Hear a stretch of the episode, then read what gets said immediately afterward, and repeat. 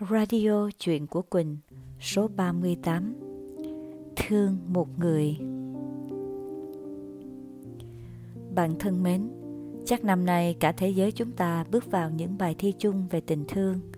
Cho nên dẫu không cố tình thì những bài viết về tình thương trên trang mình đã được đón nhận rất nhiều. Hôm rồi có một bạn đọc ở trên trang fanpage của Quỳnh Hương share lại một bài viết cũ mà mình từng đăng lên trang cũng vào tháng 4 nhưng của năm 2018. Thời điểm đó, tụi mình vẫn còn làm những số phát sóng thay lời muốn nói cuối cùng. Vì thế, ngày hôm ấy, bài viết đã có tựa đề là Thương một người.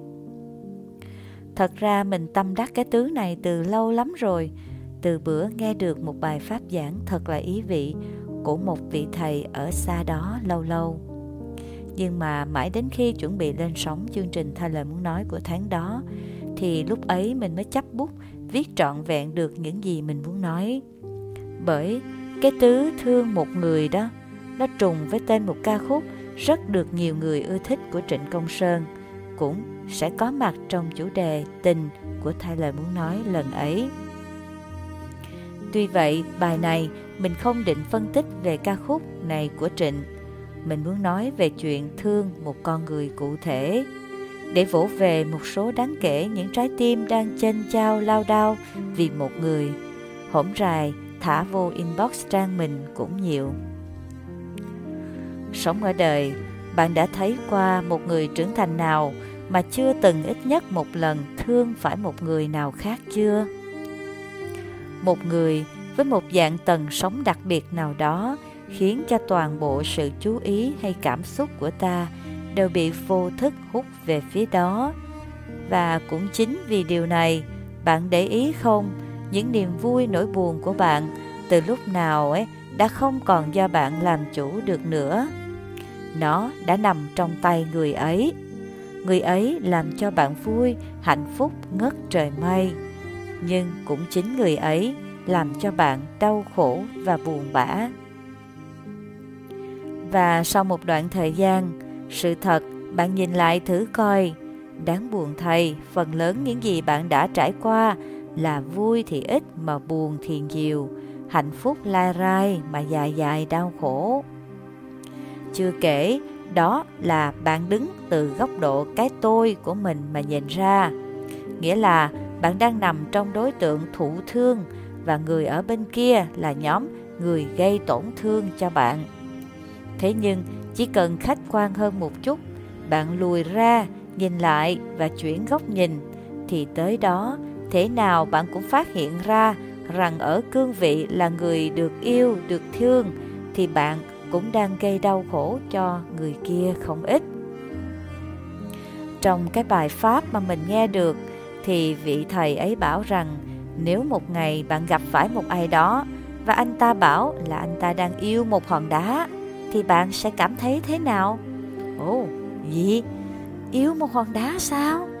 Đúng vậy, hòn đá này rất đặc biệt, là mỗi lần mà anh ấy được ở cạnh hòn đá ấy, anh ấy sẽ cảm thấy rất vui, rất hạnh phúc.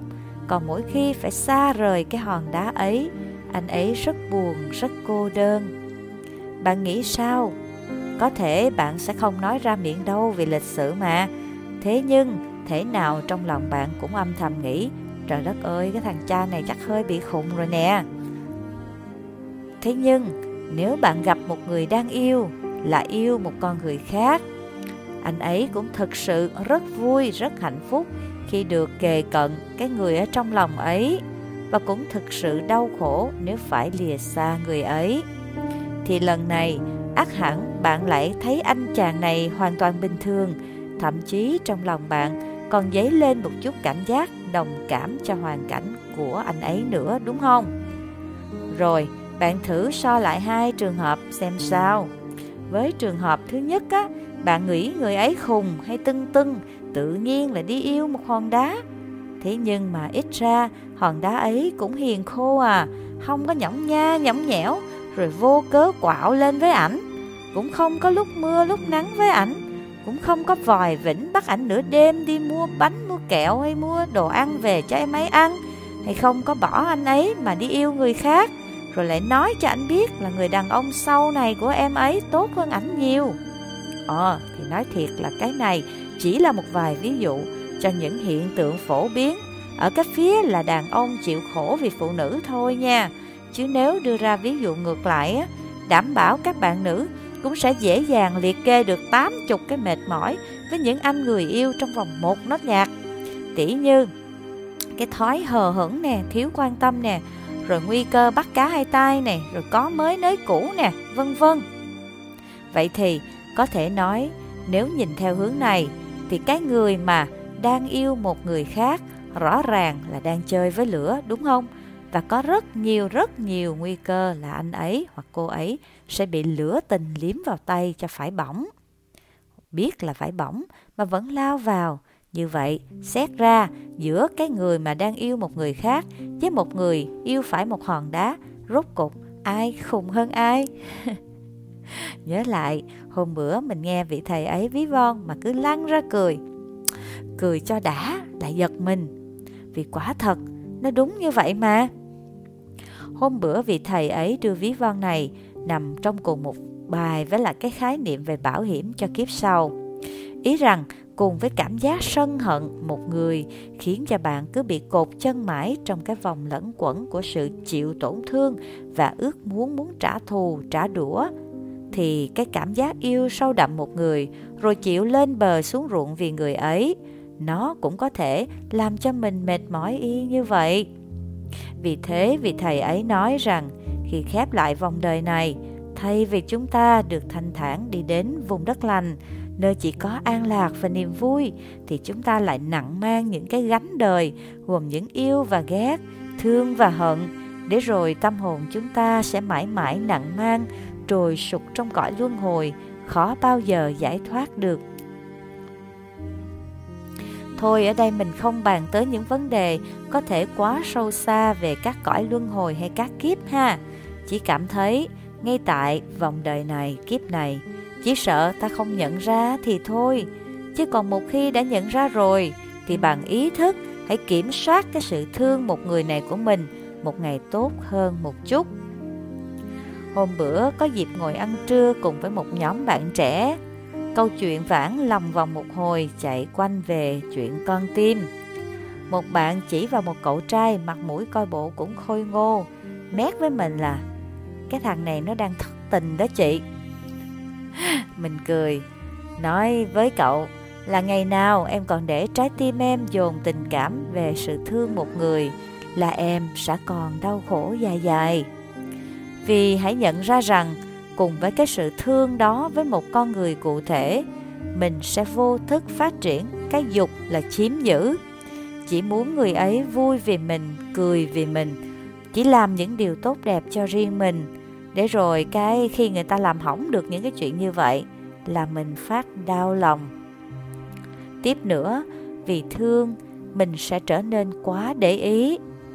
Ví dụ như một hành động hay một cử chỉ có thể hoàn toàn bình thường nếu là những con người bình thường khác. Nhưng chỉ vì nó xảy ra trên con người mà mình thương sẽ khiến cho mình bị tác động sâu sắc đến mất ăn mất ngủ, băn khoăn thổn thức suy chuyển tới lui, coi cái bạn đó, bạn làm cái hành động ấy với mình là ý gì ý gì?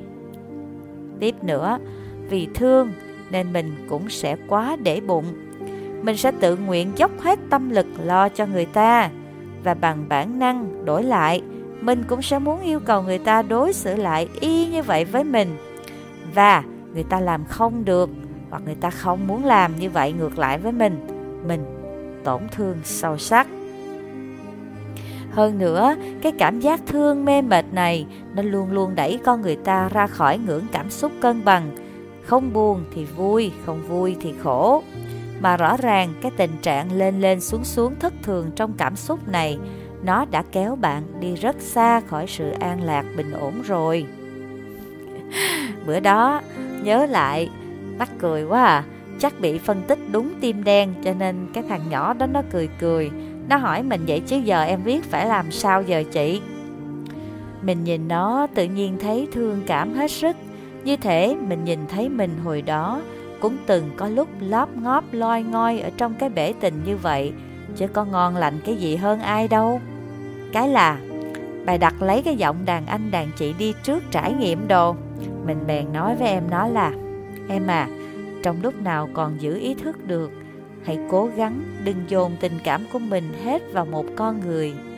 Nếu em giữ cái tình thương đó lại mà trải đều ra Thành một dạng tình thương chung đều khắp Thì nó sẽ trở thành một loại tình thương chan hòa Đầy an lạc và không muộn phiền. Điều đó ít nhiều hướng ta về tâm từ bi hoặc là tâm bác ái.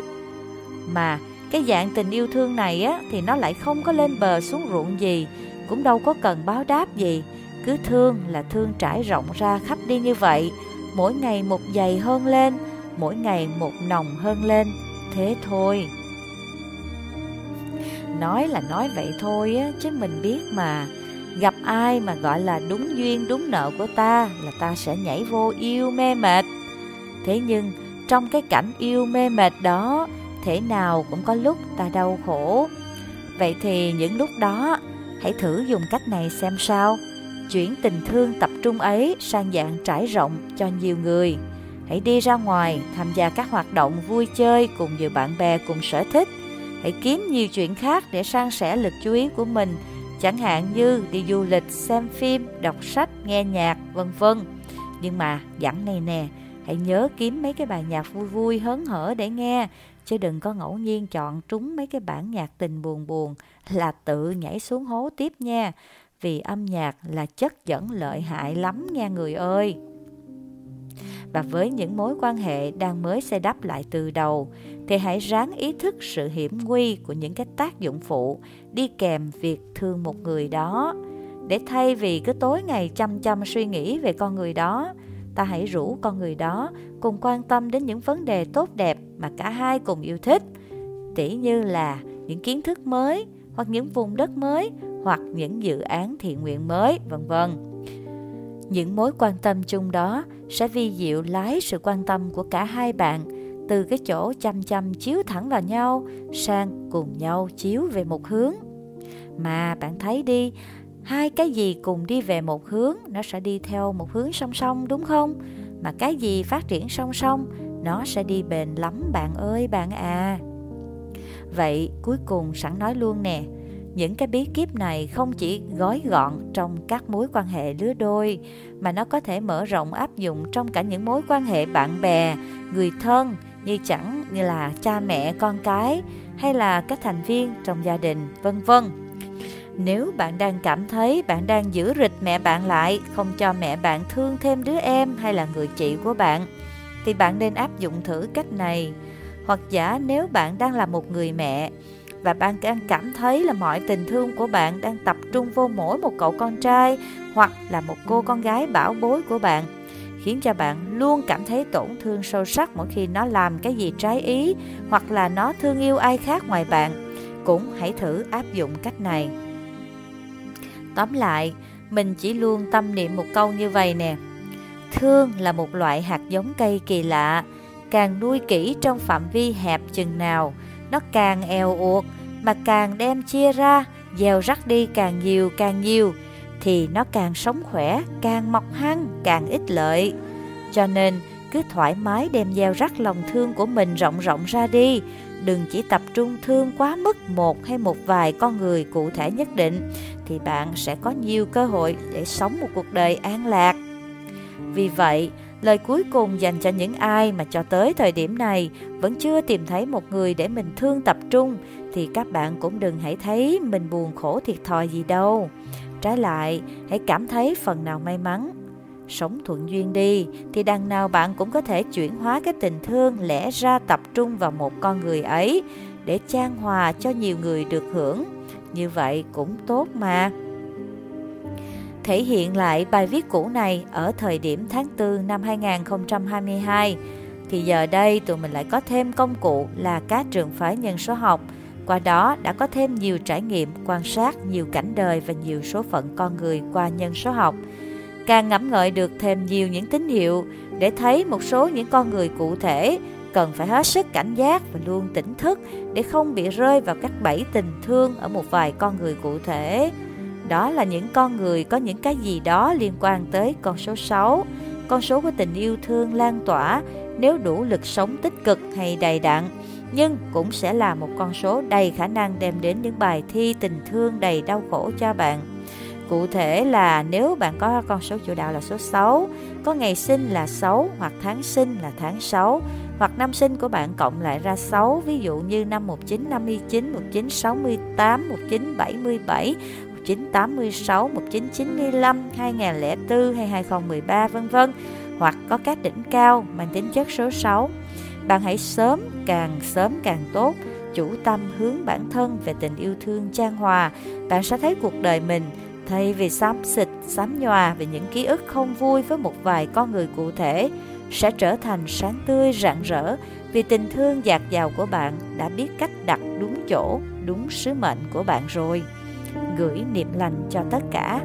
Tháng 4 năm 2022, Lê Đỗ Quỳnh Hương và Mê Quỳ Team